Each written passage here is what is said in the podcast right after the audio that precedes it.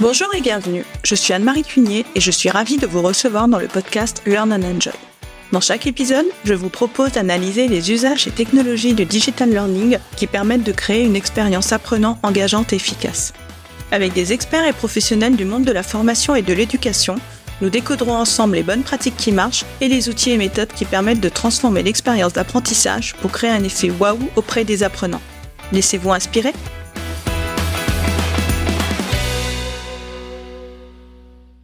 Bonjour à tous Julie Boulanger est Marketing Manager au sein du service Global Learning d'Ubisoft.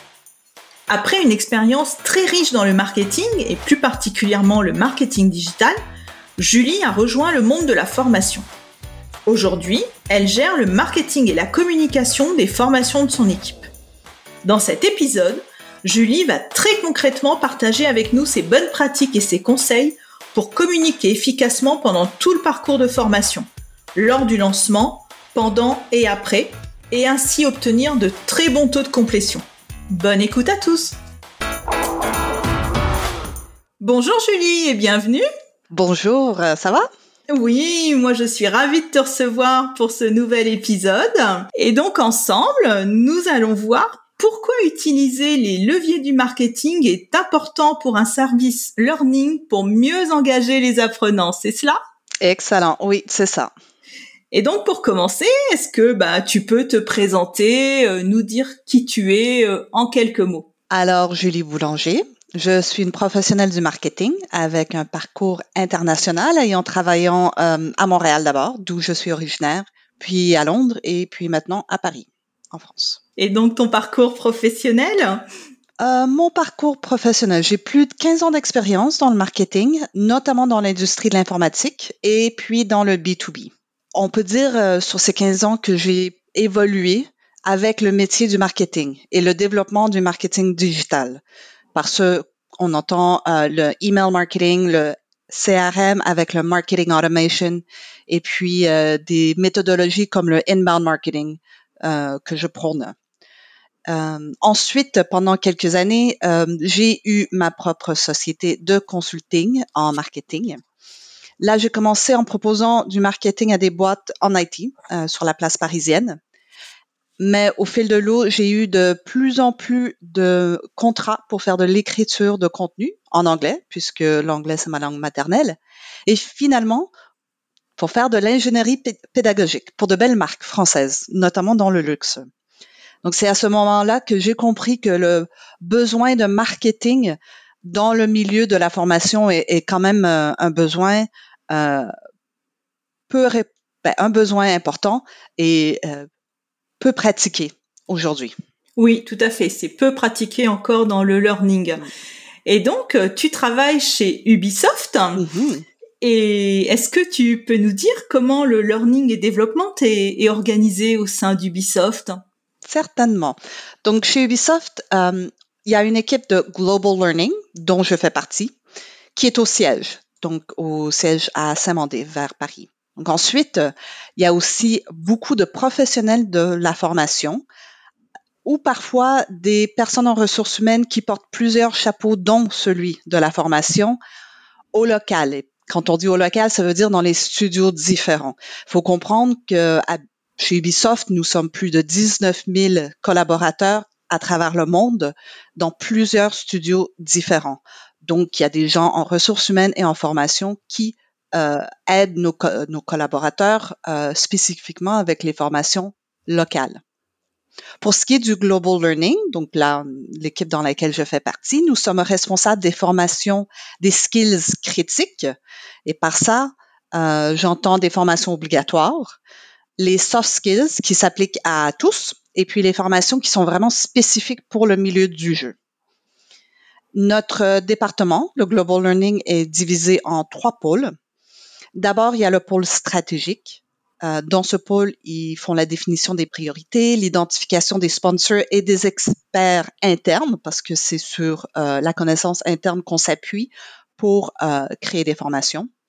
Ensuite, il y a le studio Euh, le studio s'occupe du développement des formations créées en interne, donc euh, tout ce qui est ingénierie pédagogique, graphisme, motion design, UX, c'est euh, dans ça fait partie des responsabilités du studio. Et puis finalement, il y a le pôle de succès et déploiement dans lequel je fais partie.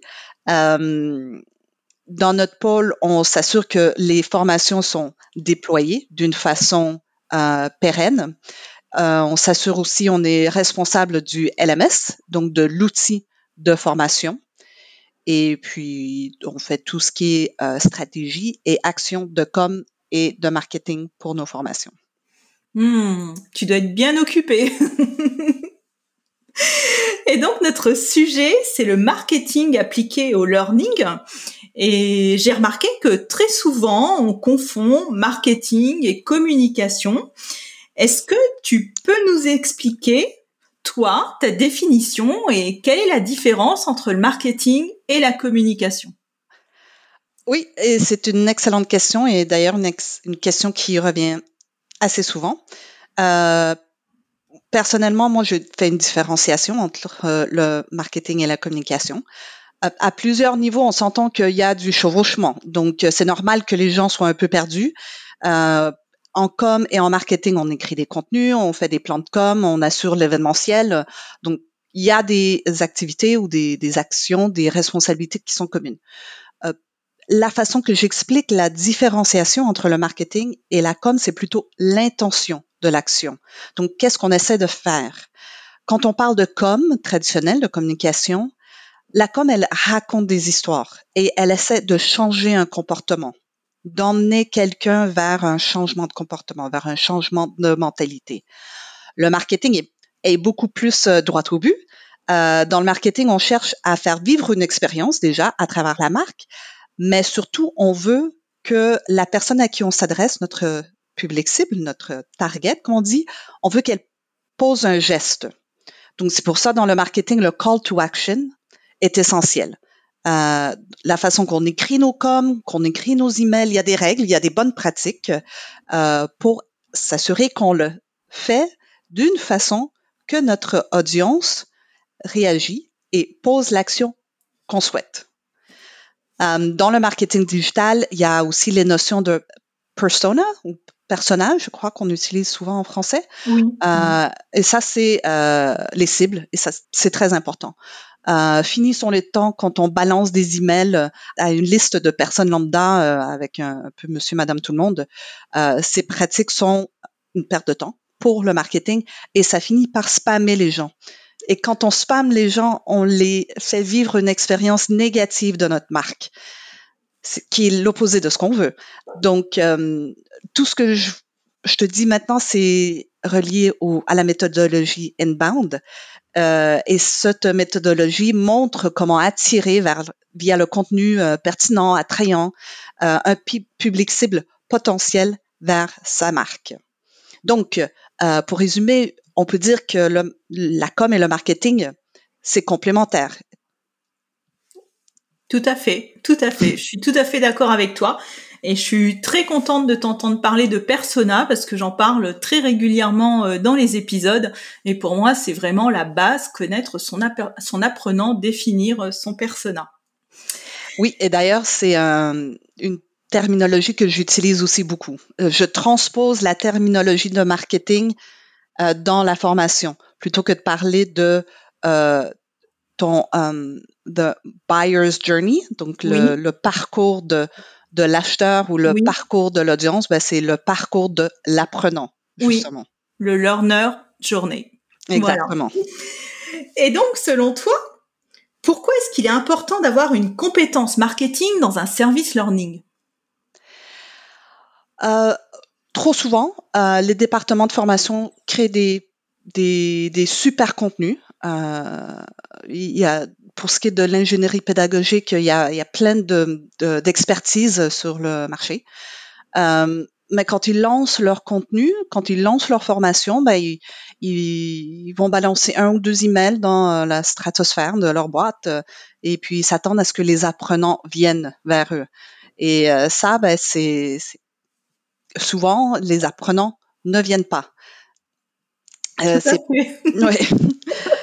Et, cette, cette, approche, en fait, il y a deux raisons pourquoi elle est problématique. C'est déjà bon, le lancement d'une formation, euh, c'est pas très remarquable, donc ça peut manquer de visibilité pour la formation sur le long terme, donc pour tout ce qui est le déploiement, le succès du déploiement. Et donc, on se retrouve avec des catalogues de formation bien remplis, mais rarement consultés. Et puis, ultimement, ben, il y a des formations qui servent euh, à rien, à personne, quoi. Donc, ça forme personne. Mm. Euh, par exemple, lorsque nous, on lance une formation euh, de cette façon, euh, d'abord, les emails euh, ne sont pas ciblés. Donc, euh, ce qui devient à faire du spam, comme je disais plus tôt, euh, quand on envoie des emails à tout le monde dans la stratosphère sans le cibler sur des personnages, on finit par partager des formations qui, certes, sont bonnes, mais pas pertinentes pour les personnes qui le reçoivent et au final, on finit par les spammer. Ça, ça peut causer euh, de la frustration et ça peut aussi faire en sorte que les gens bloquent tes emails. Donc, à partir de ce moment-là, tous les fois que tu essaies de communiquer avec eux, même pour des formations qui sont euh, plus propices pour eux, ils vont pas pouvoir les voir. Donc, ça, c'est quelque chose qu'on essaie d'éviter. Il y a une expression en anglais qui dit market to everyone, sell to no one. Eh bien, c'est un petit peu le même contexte, le même concept. Euh, si on essaie de, de faire un, un, marketing à tout le monde ou des emailing à tout le monde, ben finalement, ça retentit avec personne. Ensuite, la réalité euh, est que les gens sont bombardés par email tout le temps. Et on le voit ça chez Ubisoft. Il y a, il y a une espèce de fatigue euh, d'email. Donc, le marketing aide à savoir à qui envoyer les mails, quand et comment les écrire pour avoir le plus d'impact possible. Envoyer des emails, c'est c'est pas une mauvaise pratique en soi, mais il faut savoir à qui, quand et comment les envoyer. Et pour ça, ben, il faut connaître son monde, connaître ses collègues. Ceci se fait par une connaissance de son milieu, certes, mais aussi un regard sur la data de ses campagnes. Donc ça, c'est aussi une question de comment le marketing a évolué. Quand j'ai commencé ma carrière, la data ne faisait pas partie du marketing. Et maintenant, c'est quand même un, c'est quand même un outil très important. Donc, euh, le, le, marketing email, c'est pas non plus un processus immédiat. Donc, on essaie des trucs, on voit si ça marche, euh, on regarde les clics, euh, on regarde les taux de complétude, etc. Et on modifie conséquemment et on réessaie. Et ce travail, cette approche, c'est du marketing. Donc, plus spécifiquement du marketing digital, mais apporté au service du learning. Oui, tu es dans une démarche de test and learn constant. Exactement. Finalement. Voilà. Test and learn and A-B testing aussi, si, oui. c'est possible. oui, oui, bah oui, oui, voir quel email marche mieux que l'autre. Mm-hmm. Et est-ce que tu peux nous dire, euh, pour toi, quels sont justement les avantages de mettre en place des actions marketing lorsque tu lances des formations? L'avantage d'avoir quelqu'un qui a cette compétence marketing au sein du service learning, parce que tu es vraiment quelqu'un de très rare, hein. très peu, très peu de services learning ont une compétence marketing en leur oui. sein. Oui. Euh, les avantages, donc, euh, je peux te donner un exemple. Depuis que je suis chez Ubisoft, on a lancé oui. trois formations obligatoires. Euh, c'est des, c'est des formations, elles sont obligatoires et à refaire à toutes les années. Donc, nous sommes présentement à notre cinquième campagne. Moi, j'appelle ça comme des campagnes de marketing. C'est mmh. des campagnes de, oui. de, de, de, marketing de, de formation. Des campagnes de learning. oui. Euh, et avec les euh, campagnes passées, euh, j'ai pu regarder la data qui sort de notre LMS, donc les taux de complétude, et la coller sur le planning qui montre dans le temps les activités de com que j'ai faites. Donc, que ça soit des emails, que ça soit les rappels automatiques de notre LMS, que ça soit des articles sur l'intranet ou les relais à l'interne de, dans la société ou euh, le travail fait directement avec le réseau L, euh, LND. Bref, toutes les activités, toutes les actions de marketing et de com différents, j'ai pu les adosser à les euh, adosser les dates et les aligner avec les euh, taux de complétion. On, ainsi, on a pu constater les corrélations entre les activités de com et les pics de complétude. Donc, les activités euh, suivantes ont été créées basées sur cette data qui nous a permis d'élaborer de bonnes pratiques. et qui nous a permis aussi d'être plus efficaces et de créer des éléments de com vraiment plus pertinents pour nos fins. Par exemple, des articles de fond publiés sur l'intranet ce qui peut souvent prendre beaucoup de temps à écrire. Ça demande beaucoup de réflexion, ça demande beaucoup d'approbation, ça, euh, il faut le faire approuver par plusieurs canaux. Euh, et c'est un contenu sympa à relayer, mais ça l'aide pas avec le taux de complétion. Donc, ça, en, fait, ça n'a presque pas de corrélation. Hmm. En revanche, euh, il y a toujours eu des pics, on a remarqué des pics de complétude quand on envoie ou suite au rappel automatique de notre LMS. Donc, ces rappels sont devenus hebdomadaires pendant toutes nos campagnes. Dorénavant, c'est notre bonne pratique pour les campagnes obligatoires. On le sait, quand on envoie ces rappels, euh, nos, apprenants font leur, font, leur formation. Euh, ce qui est intéressant aussi avec ces rappels, vu que ça sort de notre LMS, l'LMS sait qui a fait les formations, qui est en cours et qui n'a même pas commencé la formation. Donc, on peut envoyer le rappel uniquement à ceux et celles qui sont en cours de formation ou qui l'ont toujours pas commencé. On n'envoie pas un email à quelqu'un qui l'a complété, déjà parce que, un, ça crée du spam, et deux, ben, ça peut créer de la confusion. Parce que les, les, apprenants, ils peuvent se dire, mais pourquoi je reçois cet email? Je l'ai déjà fait. Est-ce qu'il y a un problème? Est-ce que le, est-ce que l'LMS, est-ce que la plateforme n'a pas enregistré le fait que j'ai fini la formation? Donc, tout, tout des cas de figure qu'on veut éviter parce qu'on veut que nos apprenants et nos collaborateurs restent sereins par rapport à nos formations. Ensuite, il faut savoir que bah, ces formations obligatoires dont je parle, euh, ils sont pas non plus tout à fait obligatoires, dans le sens que dans la culture d'entreprise chez Ubisoft, il y a l'obligation, elle est, ben, ça fait pas trop partie. Euh, Ubisoft veut que euh, les employés bénéficient d'un espace de liberté pour engendrer le plus de créativité possible.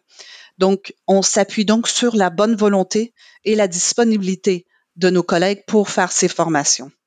Tu peux pas forcer les apprenants, quoi. C'est pas On peut pas les forcer. Hmm.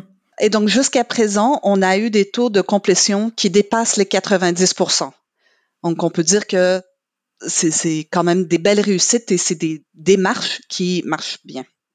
Ah oui, parce que 90% de taux de complétion, euh, je pense que cela va faire rêver euh, beaucoup de nos auditeurs euh, d'arriver à, ce score. Bravo. Merci. et, est-ce que tu peux maintenant nous dire, bah, concrètement, qu'est-ce que tu fais au quotidien? Bah, J'arrive le matin, je fais un sync avec mon équipe de déploiement. ça, on le fait tous les jours pour revoir nos priorités et pour s'aligner. Euh, il y a beaucoup de montant qui est pris sur les formations obligatoires, donc de monter les campagnes, faire la stratégie. Euh, je fais la création, coordonner la créa avec euh, avec notre studio, donc qui fait la signature visuelle de chaque formation. Je partage les éléments, je fais des présentations auprès de, notre réseau de L&D, auprès des ressources humaines, auprès de la com interne. Euh, je, je fais aussi tout l'écriture, des emails, des FAQ, euh, et, tout ce qui est relié au, marketing et au plan de, nos, euh, de nos formations. Euh, au cours d'une campagne, euh, on suit de proche euh, la data, donc les données de complétude qu'on a via notre LMS, et on partage cette data avec certaines personnes du réseau. C'est les personnes qu'on a identifiées qui peuvent faire des push localement. Donc, ils peuvent aller voir leurs collaborateurs et dire, écoutez, euh, tu l'as pas fait, s'il te plaît. euh, c'est à faire pour cette date. Euh, ensuite, moi, je travaille beaucoup aussi avec la communauté LND. Donc, cette année, j'ai organisé, animé des sessions de partage qu'on appelle les LND Sharing Sessions avec notre réseau de professionnels. Alors, le but, c'est de faire en sorte que les gens partagent non seulement les priorités, euh, ben, les expertises de leur studio déjà, les priorités d'apprentissage dans leur studio et un projet, s'ils en ont, un projet d'apprentissage euh, qu'ils puissent partager euh, plus largement. Euh, donc voilà, l'animation euh, de cette communauté, ça fait partie de mes responsabilités. Et je suis aussi la personne euh, référence comme pour le global learning. Donc, euh, tous les besoins de comme interne, euh, que ça soit de, de présenter le studio, présenter le learning sur les intranets, etc., des sites SharePoint, tout ce qui est comme interne pour le global learning, c'est ça tombe aussi sous mon sous mes responsabilités. Oui, c'est chez toi.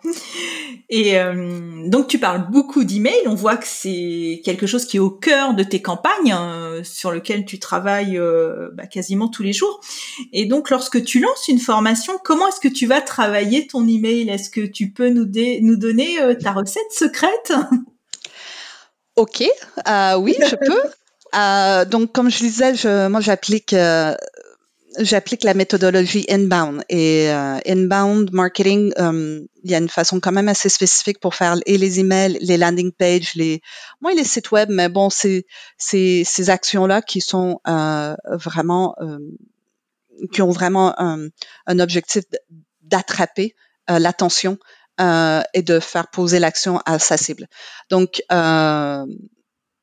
D'abord, il faut savoir que c'est quelque chose qu'on fait pas en com, il faut savoir que l'information la plus importante doit être en haut de ton message. Donc, quand on a un email, euh, les informations les plus importantes, c'est qui l'envoie, euh, le, euh, le, sujet, subject line, et puis la première ligne ou le premier paragraphe de ton email. Donc, avec le email marketing, le, but, c'est euh, d'être le plus direct possible. Donc, comme on va plutôt faire une introduction, on va avancer le sujet de façon un petit peu plus nuancée. Dans le marketing, le inbound marketing, c'est le contraire. Et en fait, il faut quand même apprendre à, à changer la façon qu'on apporte un sujet. Oui. Donc, dès le haut, dès le plus haut, on, on met euh, ce qu'on veut.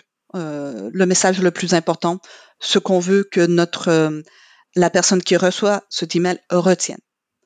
Ensuite, on met un call to action très court. Donc, call to action, on s'entend, faut que ça soit quelque chose avec un verbe d'action qui invite quelqu'un à poser une action, à faire quelque chose. Dans mes emails, la plupart du temps, c'est compléter la formation, do the training. c'est quand même assez assez simple et direct. Euh, et c'est un texte qui est centré, la police, elle est plus grande, c'est un lien et c'est le seul lien, ça c'est aussi important, ou bien c'est un bouton. Donc disons que euh, on a une introduction d'un petit paragraphe avec l'information la plus importante, ce qu'on veut que la personne fasse. Tout de suite après, on a le call to action avec le lien. Et ça, c'est pour toutes les personnes qui n'ouvrent pas nécessairement les emails, n'ont pas besoin d'être convaincus. Euh, on leur dit, faites ça, euh, soit ils sont obligés ou ils ressentent qu'ils sont obligés, ou bien ils ont envie parce que déjà l'attrape, le, le sujet, ça les a attrapés, ça, ça, leur a donné envie, donc ils vont cliquer sur le lien. Donc ça, c'est pour eux. Mm-hmm. Ensuite, on ajoute de l'information complémentaire en dessous, euh, mais toujours dans l'ordre du plus important au moins important. En fait, il faut un peu parler comme si on est un enfant de 5 ans. Quand un enfant de 5 ans te raconte sa journée, euh, c'est jamais en ordre chronologique. C'est toujours l'ordre, le truc le plus important, le plus saillant qui est arrivé dans la journée. Il y a ça, et ensuite il y a ça, et ensuite il y a ça. Et tu crois que ça n'a aucun sens, mais ça a un sens de d'importance et de plaisir. Donc c'est un peu ce qu'on essaie de faire dans nos emails quand on les écrit. Euh, si j'ai beaucoup de texte, je le divise en sections, en sous-sections, et je mets toujours des sous-titres. Les sous-titres euh, doivent être euh, soit en gras ou dans un, une couleur de police différente. Ça, c'est pour rendre le texte en anglais, on dit scannable. Donc, c'est pour que quand on a un long texte, la personne qui le reçoit peut facilement scanner le texte et peut choisir de lire le paragraphe qu'il veut bien. Alors ça, c'est aussi un peu contre-norme parce que les personnes qui communiquent, ils veulent que la personne qui reçoit leur email ou qui est sur leur site web lit tout ce qu'on a à dire, mais finalement, il faut se mettre dans la dans les, les, les bottines de l'apprenant, de la personne qu'on essaie d'interpeller. Cette personne-là ne veut pas nécessairement tout lire. Donc, il faut rendre la lecture facile en faisant en sorte qu'ils peuvent sauter des paragraphes au complet. Aussi, ce qui est important, et ça, peu de gens le font, mais il faut qu'il y ait seulement un lien. Hmm. Un seul lien. Donc, le lien, c'est ce qu'on met dans le bouton, le call to action qu'on a mis plus haut, mais on n'ajoute pas de lien plus bas, on n'ajoute pas de lien vers du social media ou vers un article pour appuyer. Souvent, on se dit, bon, mais ce thème-là, il y avait cette personne-là ou cet article-là qui a été écrit à l'intranet qui est vraiment pertinent. Donc, on va faire un lien s'ils veulent avoir plus d'informations. Non, non, non. Parce que moi, si j'envoie un email pour que quelqu'un fasse une formation, c'est pas pour qu'ils aillent par la suite sur l'intranet pour lire un autre article. Je veux uniquement, je veux qu'ils aient sur la formation. Donc, pas de distraction. donc, pas de distraction. Merci. C'est vraiment très bien dit. Pas de distraction. Et puis, finalement, le titre. Donc, les gens, et ça, c'est tout le monde, hein, tout le monde a plutôt euh, tendance à écrire le titre en dernier. Bon, on écrit le corps de son email et après, hop, titre, et c'est tout. Euh, dans le inbound marketing, le titre, c'est essentiel. C'est essentiel parce que c'est une des premières choses que la personne qui reçoit ton email va voir. Donc, faut que ça soit, faut qu'il y ait un catch, faut qu'il y ait euh, une action, un call to action. Il faut que ça soit assez descriptif pour qu'il pour qu'il comprenne de quoi ça s'agit. Alors, la bonne pratique, quand on a le temps, la bonne pratique, c'est d'écrire 25 titres différents de façon différente. On joue avec euh, des synonymes, on joue avec la, structure. Euh, on isole les 5-6 qu'on préfère et moi, ensuite, ce que je fais, c'est que je demande à quelques-uns de mes collègues, euh, cinq ou six de mes collègues, de voter sur le titre qui leur donnerait le plus envie de cliquer sur ce mail. Ah bah oui, tout à fait. Et maintenant, tu peux même, euh, peut-être, pour, pour écrire les, les 25 titres différents, t'aider de l'intelligence artificielle. Ça peut être une piste. Je n'ai pas encore essayé, mais euh, sûrement, on peut demander à, une AI, une IA de de proposer 25 euh, titres euh, avec euh, ouais. Ouais, puis après tu les retravailles en fin de compte pour pour ajouter ta touche. Donc ça c'est pour le lancement de la formation, donc cet email et ensuite pendant la formation, je suis sûre que tu fais aussi des actions, que tu mènes aussi des actions. Donc est-ce que tu peux nous dire quelles sont-elles? Oui, les oh, donc on est très occupé en fait pendant le on est très occupé parce qu'on suit la data de proche mhm. et on s'assure aussi que tous nos tous nos euh, les LND et les RH locaux ont le matériel qu'il faut pour euh, s'assurer que leurs collègues euh, fassent les formations. Et je dois avouer qu'on est devenu quand même assez euh, régulière avec nos actions, avec nos bonnes pratiques qu'on a établies. Il faut savoir, bon, les formations, les campagnes de formation durent à peu près quatre à six semaines. Il y a un envoi automatique euh, du LMS. Normalement, on le fait le lundi. Ensuite, on communique la data de complétion à notre réseau le mercredi.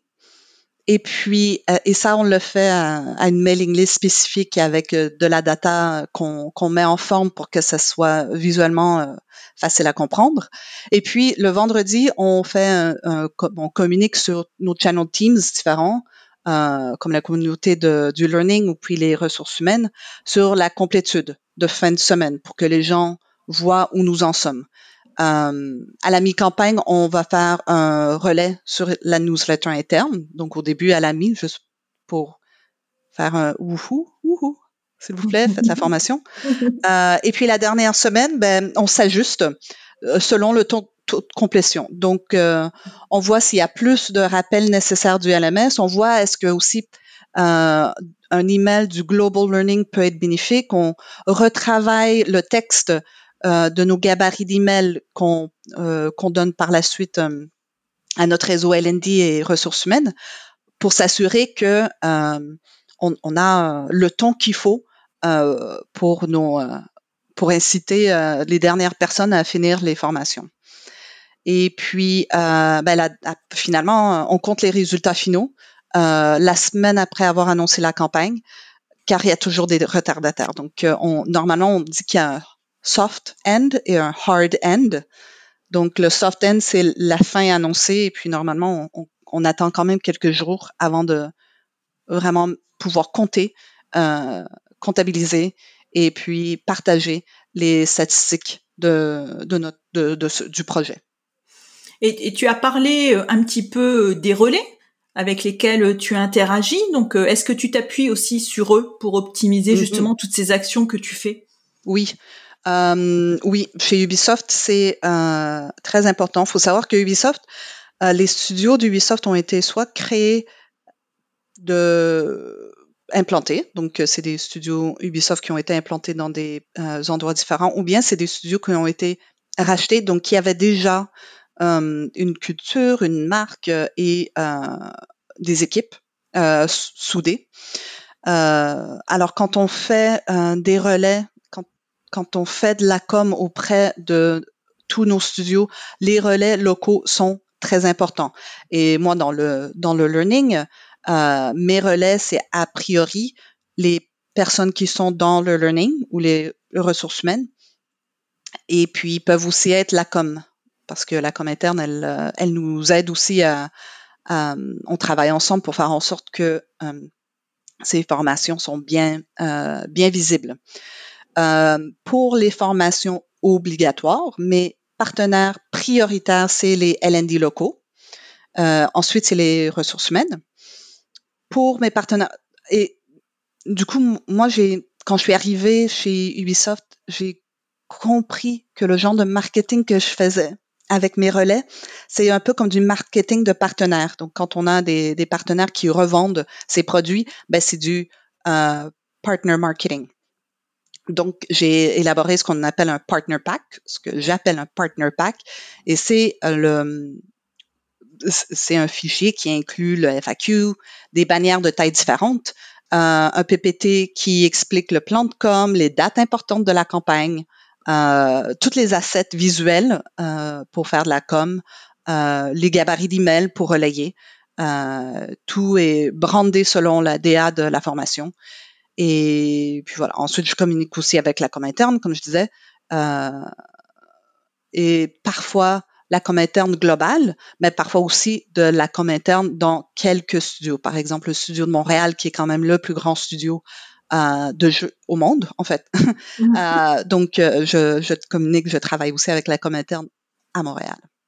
Ah bah écoute, ça doit être passionnant. Donc, euh, eh bien, on va bientôt arriver à la fin de notre épisode. Donc, euh, merci déjà de nous avoir partagé euh, tout ton quotidien et de nous avoir partagé tes, secrets pour faire en sorte que les campagnes atteignent ces, ces taux de complétude.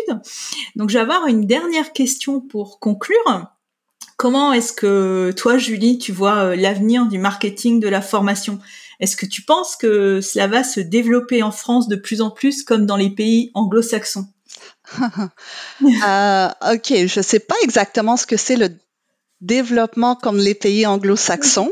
Euh, mais dans la mesure que je suis québécoise et de langue maternelle anglaise, j'imagine que mes convictions sont euh, un peu dans cette mouvance. Euh, je pense que pour améliorer le reach de nos formations, euh, les pratiques du marketing digital peuvent grandement aider les professionnels de la formation. Ça, ça, c'est pour moi, c'est une certitude. Euh, ensuite, il y a il y aurait aussi beaucoup de à faire à un niveau des outils. Donc, euh, et par les outils, je veux dire les LMS. Il y a des systèmes qui sont très sophistiqués pour les formations.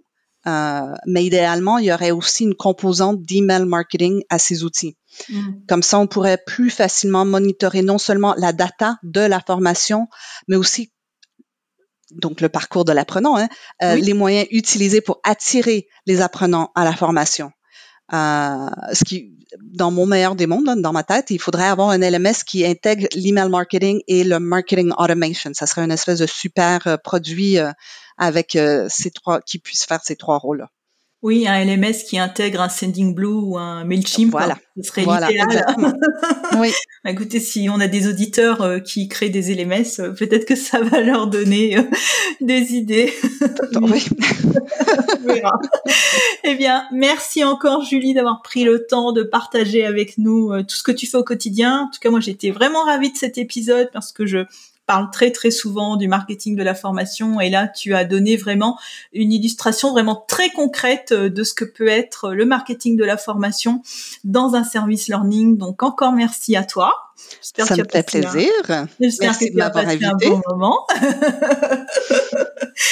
et eh bien, et puis bah, je te dis encore merci. Et puis bah, je te dis à très bientôt. À très bientôt. J'espère que cet épisode vous a plu.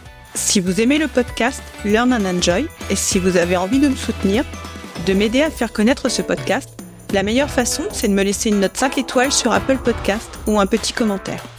Pensez aussi à vous abonner pour être informé de la sortie des prochains épisodes. Et pour rester en contact ou me proposer un thème que vous souhaitez que j'aborde, vous pouvez me rejoindre sur LinkedIn. Vous me trouverez sous mon nom, Anne-Marie Cuignet. Je vous dis à très vite pour un nouvel épisode.